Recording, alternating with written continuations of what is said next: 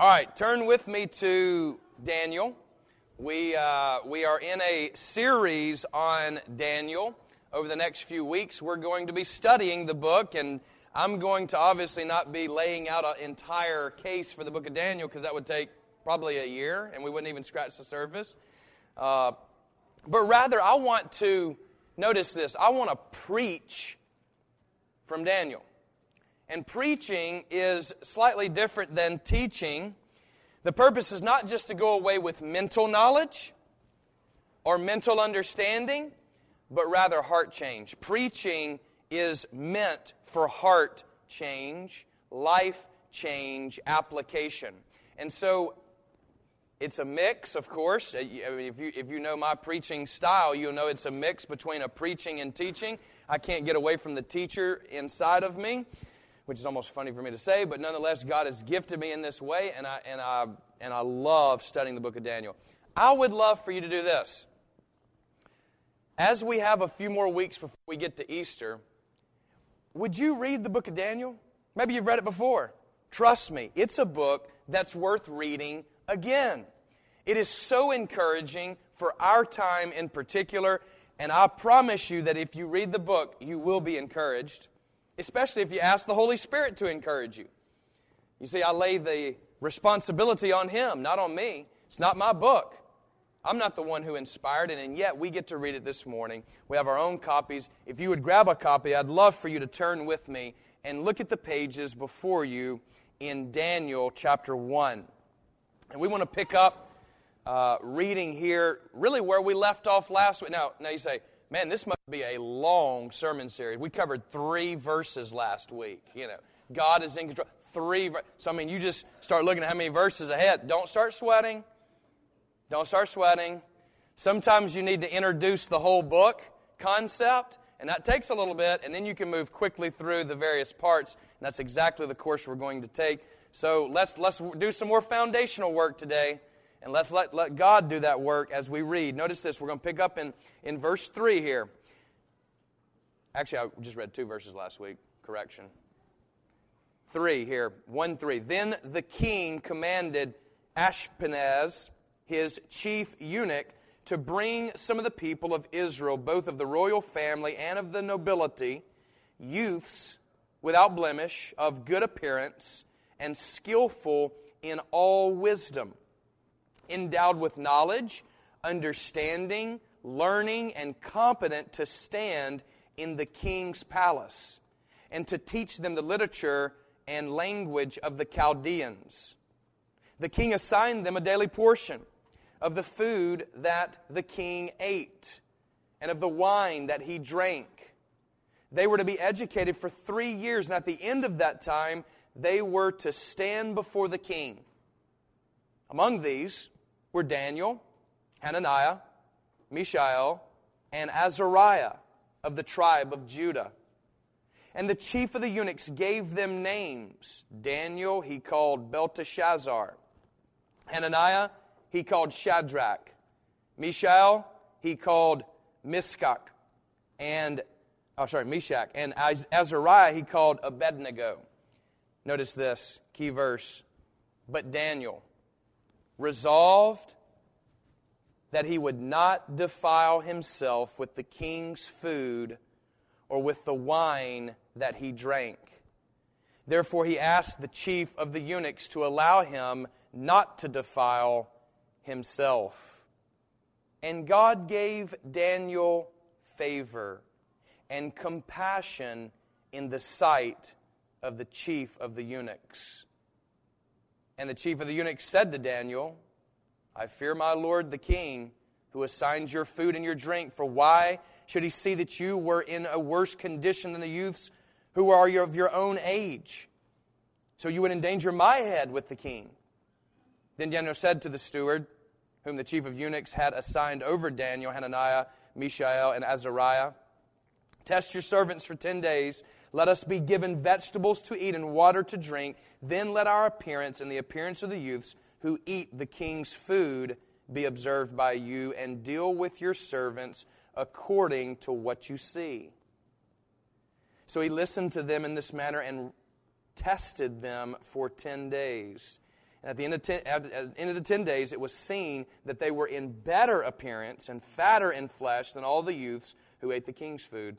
So the steward took away their food and the wine they were to drink and gave them vegetables. Let us pray. Jesus, thank you so much for your holy word. May you bless this reading and the hearing of your word to our lives. And may we come to a point of decision today, just like Daniel.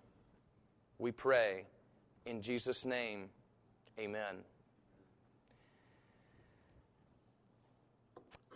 I am so glad that the Christian life is not based on feelings. I'm glad that marriage isn't based on feelings. I'm glad that my love for my children is not based on feelings. Because by a feelings definition, I would be bankrupt in those areas. Some days I wake up and I'm just not feeling it. You feel me? Maybe today. Maybe today, if we're honest, we're just not really feeling it. And we oftentimes say these things, right? Something was different. Just wasn't really feeling it. You know what? It's, it's fascinating. Jesus never says, if you want to be my disciple, feel really good about me. Just let the hair on the back of your neck really stand tall. Just get that shiver down your backbone all the way to your foot. The Bible never calls us to a feeling. We don't determine our relationship or our resolve for God based on feelings. And thank God, some of us barely have any feelings. At least some of the engineers I've met in this area. It's all mathematical. There's no room for feelings. Now, feelings are a natural part, and no one's wanting to discredit great feelings. And sometimes we do, in fact, as a community, unified in the Spirit, feel the presence of God. There's no doubt. But we do not ever base our resolve to remain faithful, to be obedient, to hope in the resurrection upon our feelings. That's too low of a bar to set it upon. It is too weak of a foundation to set it upon. You see, Daniel and his three friends, there's some powerful things that you're going to read in Daniel that happen next. But I want you to see that before the way that God uses them in a mighty, mighty, extraordinary way, He uses them in very ordinary ways in other words, to be ex- extraordinary, you have to be doing the ordinary. And so it's easy to do nothing, super easy to fail, doesn't take much effort at all. You just stop. It's easy to be unsuccessful, it's easy to not finish but it costs something to be something. It costs to thrive. It costs to be successful, and it costs to finish the race. The scripture will call us to finish well.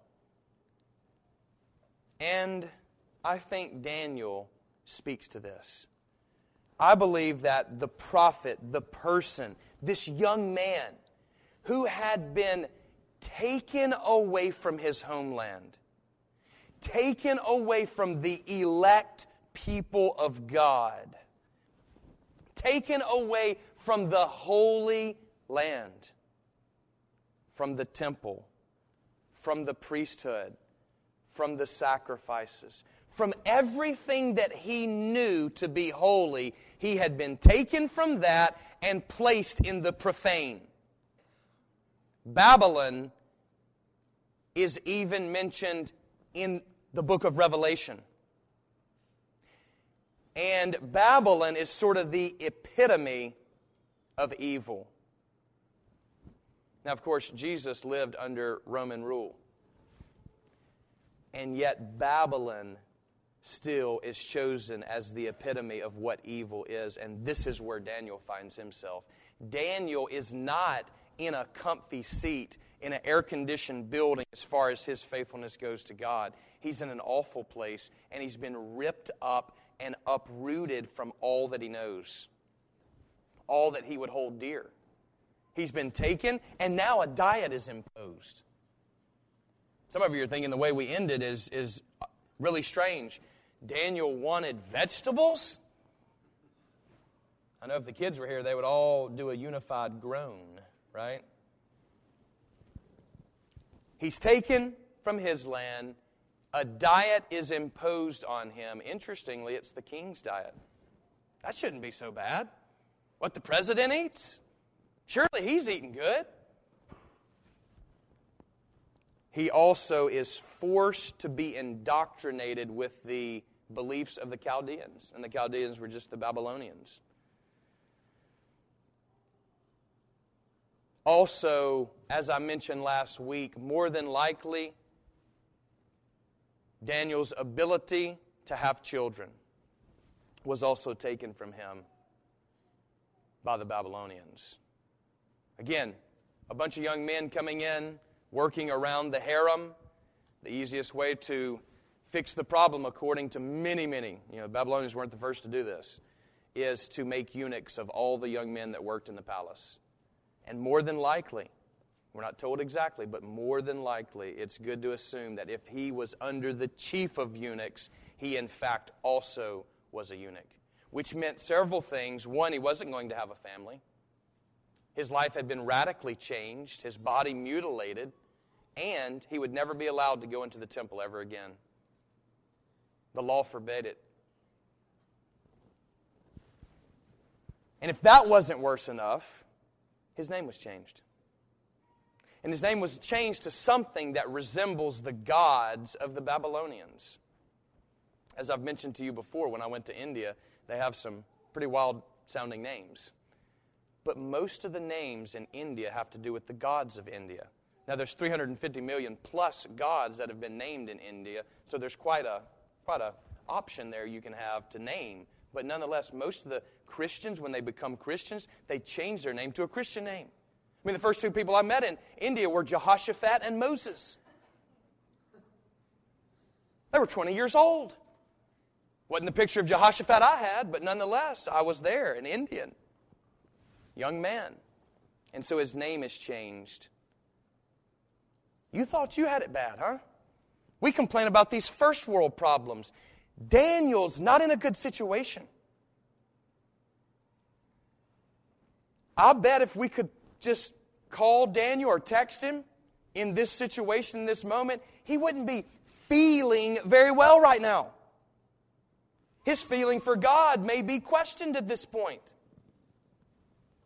I'm sure he wasn't happy about his circumstance any more than we are having to take out the garbage. Sometimes I wonder if Jessica's trying to break a world record by piling it up. I come in there and say, Oh, did you beat your previous record? Ah, to get it. Nobody likes taking out the garbage that I know, but we do it. Sometimes we do things that we have to, and Daniel sees his life in a whole new way because he is forced into it. Here's what the scripture says But Daniel resolved. And here's the thing if you want to learn something from Daniel, here's something powerful to learn, and that is he lived a life of contrast. You know, the term but always introduces contrast in the scriptures. And in this narrative in particular, you're kind of plugging away, bebopping through the narrative, things are happening, and all of a sudden, there's a break in the action to say this But Daniel because Daniel was not like everybody else that had been taken. Is there any contrast to our life? This is, this is something we should wrestle with, especially in the time of Lenten fast. Is there any contrast to our life, or do we really look just like the world? Are we, in fact, in love with the world? The scripture calls us, just as our new Harvest Point shirt says, to be salt and to be light. Salt does not become decadent when it hits rot, it preserves it. And as our culture is rotting away, we must be the salt, not the rot. But some of us consume so much rot, there is no salt. And if the salt, Jesus says, has lost its saltiness, what good is it? But to be thrown out with the rot, with the slop of this world. If there's no contrast, if you find yourself this spring with no contrast between you and the world, there really is just too much of a unity between you and the world. Isn't Lent a great time to cut something off? Isn't it a great time to power it down? I've actually been convinced that I'm addicted to my phone. I, uh, I would not have told you that I was an addict. Hi, my name is Marshall, and I'm addicted to my phone. I would have never thought that, but Truly, it's the last thing I see at night. Have to set my alarm, and it's the first thing I go to in the mornings. I think if you're kind of thinking about something at night, and then you wake up thinking about it again, and you have it attached to you all day long, I, I think we could probably safely say that we're pretty addicted to our technology and our phones. I was in Atlanta Thursday at a fantastic gathering of Wesleyan minded people. And during one of the sessions, this guy's really laying it out. I mean, he's, he's, as we say, shucking the corn, right? Giving it to us, giving us the meat. And I look over, and there's an older gentleman. I mean, you know, significantly older gentleman. That's a, you know, you know, I'm with this pastor, you know, sitting beside me. And he's on his phone watching a video of a dog do something dumb. He's got another video pulled up that he goes to right after that. I'm just thinking to myself, how distracted are we really? I would just ask you and challenge you this week. Notice how many times when it gets quiet around you that we just immediately, whew, can't be by myself. I've got to have the messages and the contact of other people, surely. You go to a waiting room, the doctor's office, Everybody scrolling through their phones. If you ever see someone sitting there contemplatively, hmm, you're like, what a. What are they doing? Thinking about blowing up the place? We're never left to our own thoughts anymore. We're always inundated with this age of information, misinformation. I think it's time to power down. I think it's time to make a contrast in our life.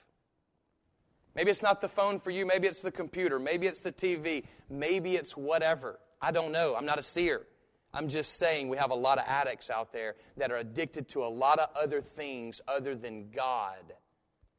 Daniel, he's addicted to God, I can tell you that. Long before tragedy strikes, Daniel's resolve is strong. So that when tragedy strikes, he's not reaching for a cheap phone that can die, but he's reaching high for the God of the universe that cannot die.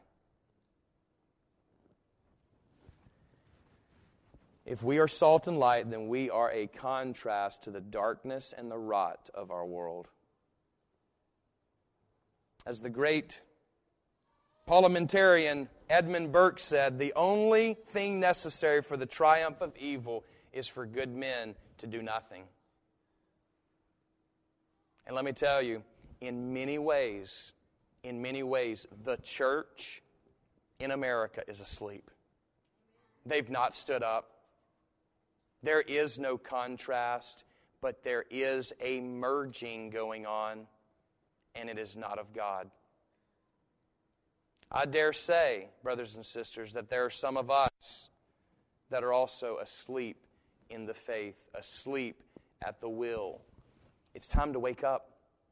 It's time to wake up. The world needs to hear the good news of Jesus Christ. Our children need to know the good news that God brings. Yeah, we can roll over, we can complain, we can hit the snooze button on our spiritual life, but that's not what Daniel did. Daniel, you see him complaining here in Daniel chapter 1? Imagine the things I just listed happening to you. You're not in control of your life anymore. You're under basically slavery and yet forced to work for those that are bad to your people and evil to your people. It'd literally be like going to work for ISIS. Now you have a new job, and your job is to support the new ISIS leader. This Babylonian king, he's bad. Nebuchadnezzar's not a good guy. And Daniel now works for him. But do you see him complaining? Do you see him quitting, giving up? No, no, his resolve is strong. Why? Because Daniel had a strong personal relationship, a private relationship with God that showed itself in public. And here's a rule that you can live by you'll never be more in public than you are in private. You want to be somebody great in public? Then be someone great when no one's looking. Isn't that the real test anyway? What's truly in our heart? Anyone can put on a show. Anyone can throw on a mask, get dressed up, and be presentable in public. But what about your private life? David is another great character in the Bible. A real person that is really the epitome of what a king should be according to God. He had a heart after God, but long before he conquered the Philistines or became a world power or located Jerusalem on a map, long before that, in his private life, more than likely by himself shepherding, he killed a bear and he killed a lion when no one was looking. In other words, David was somebody who had a strong private life and God used him in a public way. You say, I really want to be a role model for my children. I really want them to have the best. Then strengthen your private life. because it'll show up in your public life. You'll never be greater in your public life than you are in your private life. And Daniel shows this. You don't get this kind of resolve in the face of evil and crisis by just bebopping through life. He had already made the decision to follow God. And he wasn't going to let the Babylonians or King Nebuchadnezzar or even this eunuch stand in the way. He lived a life of resolve. I looked up the term resolve. It comes from the Latin word, or, or actually two Latin words, meaning re-loosen. I'm like, re-loosen? That doesn't even make sense. Loosen? But here's the thing. I think it does make sense. In order to be resolved, you're going to have to loose yourself from other things. It's the principle of this to say yes to something and to say no to something, isn't it? You say yes to going and helping somebody today, move something or bag apples as there are opportunities before you, you say yes, you're also saying no to a nap. You're saying no to your lazy boy. You're saying no to so and so, XYZ. When you say yes, you say no. And that's what resolve is. And we must be, as believers, resolved to God, no matter what. No matter our feelings, we're going to do what God calls us to do, not because of some public applause or public acknowledgement, but because it's the right thing to do. There must be a contrast to our life, and when we have a strong relationship with God in our private life, we will be resolved to follow Him when the public time comes.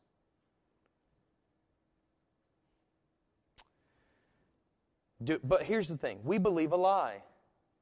We believe that we can't be holy. We believe that God can't overcome sin. I've believed this. You've believed this. People all through the Bible believe this. But it is not the truth.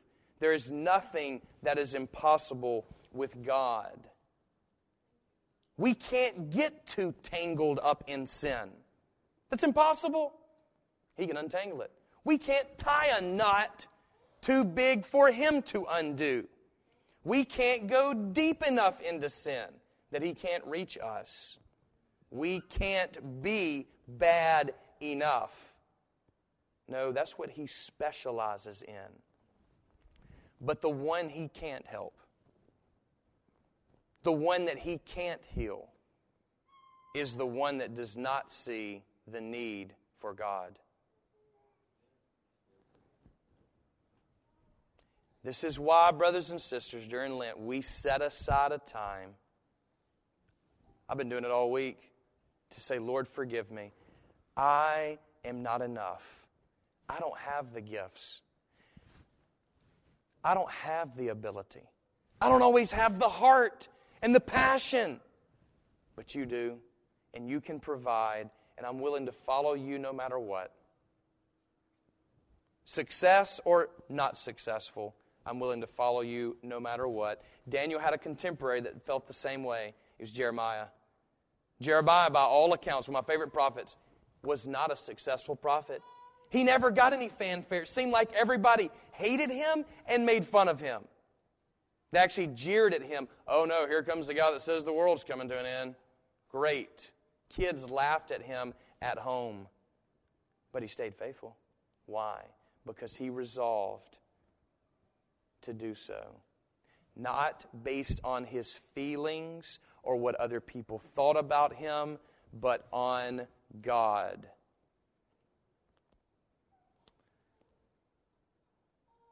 What does a person really need? A few pounds of food each day, heat, shelter, six feet to lie down in, and some form of working activity that will yield a sense of accomplishment?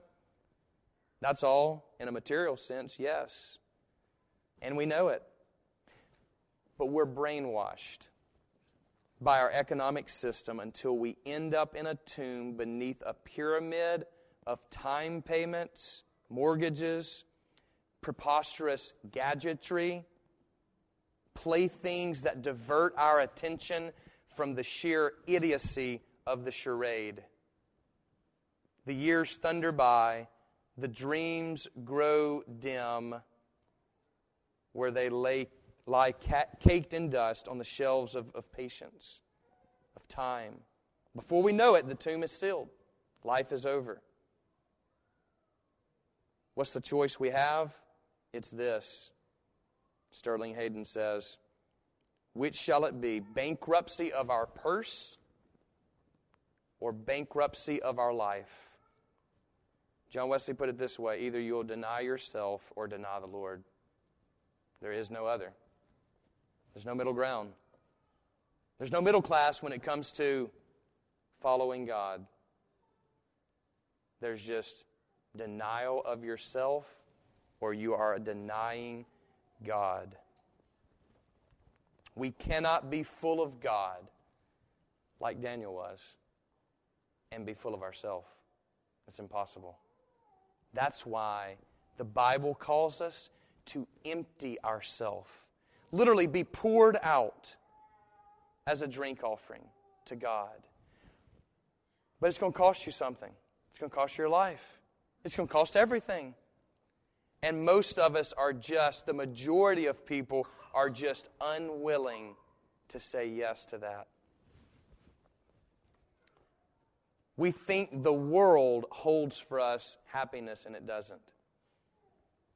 And most of us live lives of quiet desperation, as the old quote says, where we literally just kind of meander through life, wishing for more, but never having the faith to step out and trust God. Now's the time to trust Him. I think we should do what the police often will ask us to do when we're found guilty of something. That is, they're going to tell you, drop it, buddy. Whatever you have in your hands, drop it. And I think we can, I think I, I think that's the picture I have in my mind right now of what God wants us to do. Just wherever you are in your life, just drop it. What's more important than God? Prestige? Applause? Laziness? Leisure? Money? None of those are more important than God. Drop it, put your hands up. Right? Become vulnerable. You drop it, you put your hands up. Isn't this the posture of worship? Lift up holy hands to God, not holding on to our life. Oh, let me gather up this and gather up that. Let me keep all this so because surely I can get it to heaven. Let me tell you a little secret. You're not taking any of that to heaven.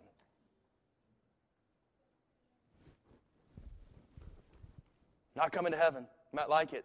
Might be addicted to it. Not coming to heaven. Because we have something greater than that. We have a wireless connection that is real. Better than Wi Fi. Yahweh. Drop it. Hands up. You see, Daniel's sitting here living in a foreign land. Doesn't our life feel like that sometimes? Just seems like we just don't fit here, that things don't make us happy. I think that's a positive thing. I think that's a little nudge from the Holy Spirit to say, right, nature is not going to satisfy your desires. We've had, you know, I don't know what it's called, but that place where there's a bunch of these satellite dishes that are pointing up in the air and they're all listening to the universe. They've been there for years and years. They've never heard a thing from the universe. Just raw silence. The universe is not trying to tell you anything, but God is. The creator of the universe is. I love nature experiences too, but that's not what we live on. Do not look to the mountains, but rather look beyond the mountains. Don't just look to the sun. That's too low a thing to look for and live for. Rather, look to the S O N, the Son of God, who gave Himself for us, for me. Praise God. Here's what Jeremiah actually tells the exiles. It's kind of cool that the Bible, you know, you got Jeremiah who's living the same time as Daniel. He's prophesying. Daniel's in a completely different circumstance than Jeremiah is and he can receive this word. Notice what he says is, but seek the welfare. This is Jeremiah 29, one of my favorite passages in Jeremiah. 29, 7. But seek the welfare of the city where I have sent you into exile. And pray to the Lord on its behalf. For in its welfare, you will find your welfare. That's a tough word to swallow for somebody that's in Daniel. That's like you being in Syria. Say, pray for Syria. Give yourself to Syria and to ISIS for the sake of the glory of God. That's no easy thing to do. Is it an easy thing to do here in Huntsville? I looked up recently 12 things that are so Huntsville. Number one, but you don't have an accent. We get that a lot because a lot of people come in from all over the place, right? Number two, Antoine Dodson, hide your wife, hide your kids, right? Anybody remember that video? Huntsville, baby, we're on the map. Maybe not for the reasons we want to be, but nonetheless. Little Rosie's. We're also traffic snobs, this thing said. In other words, we have to wait in traffic 10 minutes. We're like, man, what is this place coming to? I was in Atlanta, had to wait an hour in traffic to get 20 miles. Also, we have Rocket City Pride. We've got a big rocket right in the center of everything. It's always towering over everything. We have space themed schools. Um, we have bombs. We have barbecue. Uh, one second you're looking at Target, next second you're looking at cows. It's a unique place here. And so we could go on and on, but the point is, we live in a unique place. For whatever reason, God has placed you here. Seek the welfare of the city. Live in the city in such a way that you are salt and light. Jeremiah says, God sent you to this city. Therefore, pray for the city. How many of us honestly have ever even prayed for Decatur, Athens, Huntsville, Madison?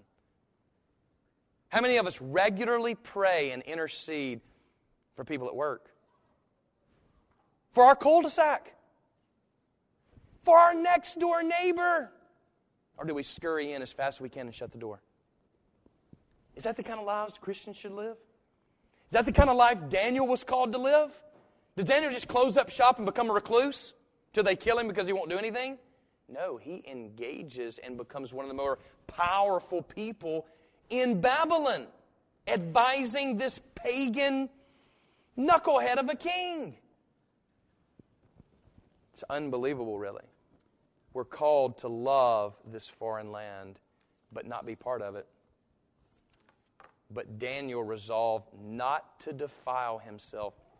Here's the problem some of us can't be defiled because we're already spoiled.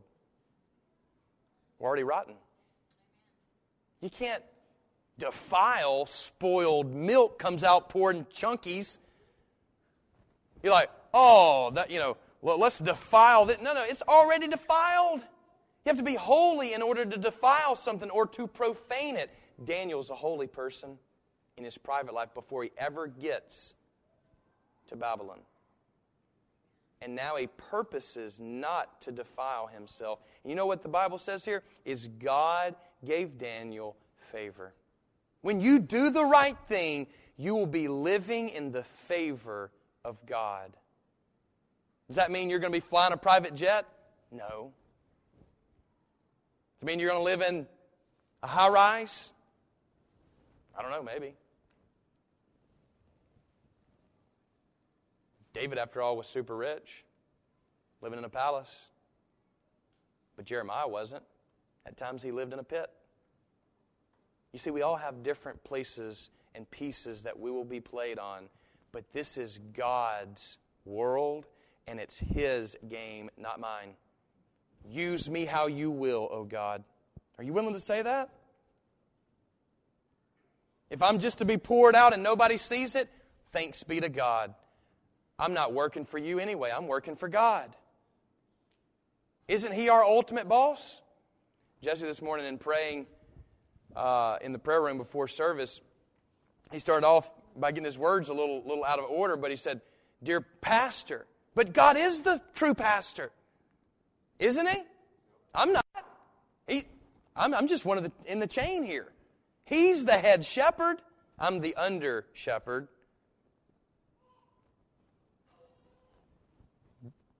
Daniel is offered the king's portion. We could spend time saying this, but here's the reality of it. So are we. All this technology we have, people would have literally sacrificed their right leg to live the way we live in the ancient world. And we don't even care because we are spoiled rotten. And we can't be defiled. We can't even have any honor in our life because of our defilement. What's the solution? Separate yourself from it. Resolve to put it to death. Power it down. It's where we will be the entire time of Daniel, which is deny yourself. You're never going to be anything unless you deny yourself, take up your cross, and follow me. Paul will say, I want to know nothing but Christ and Him crucified. Not Him driving a Cadillac, having tons of money, but the cross. Be resolved to trust in God. Put your hope in God. Come out from among them, God would say to us as a church. And we need to renew that hope. Reality is, Daniel never saw the promises come to fulfillment. He never saw the Messiah come. He lived his entire life in a foreign land, but he did it faithfully. Did you know that Disney World is 40 square miles? It's the size of San Francisco. Insane, right? And on October 1, 1971, five years after the great Walt Disney passed away, Disney World had its grand opening. And during the dedication ceremony, someone turned to Miss Walt Disney and said, Isn't it a shame that Walt didn't live to see this. Miss Disney, without hesitation, replied, He did see it. That's why it's here. Daniel saw something more than what was just in front of him. Do we? Do we just play life from day to day? Or do we have a vision that God has given to us, a vision to live by, that even if in our lifetime it's not fulfilled, we'll know it be, will be fulfilled in the end. We're a people that live with the end in mind. We begin at the end. Here's the last thing I want to say to you this morning. If you want to be a light, like Daniel, then you got to get out of the way. The other day, our three year old Ty, some, it was a tablet, is what it was. The light was coming in from a window, hit a tablet, and made one of those little you know, markings on the, it was reflecting off on the wall, you know, sunlight, and everybody was like, oh, look at there. So everybody's controlling it. So, so he comes over there, he wants to control the light, you know? And this is like a cool flashlight, it's like literally the sun reflecting here on the wall. So he comes over there to get it. He grabs it and gets in the way of it. He's like, eh, why is it not working? He starts freaking out, crying, and everybody's trying to say, buddy, buddy, you got to get out of the way. You're standing in the light. Some of us are like, well, God's not going to use me. God's light never shines through me. Get out of the way. You want to be seen. You want to stand where you want to stand. It's not going to work like that. We are meant to be a reflection of God. We got to get out of the way. What better time than now? What better moment than this? But Daniel resolved not to defile himself. Will you? Will you make that same resolve this morning? I pray you will. Amen.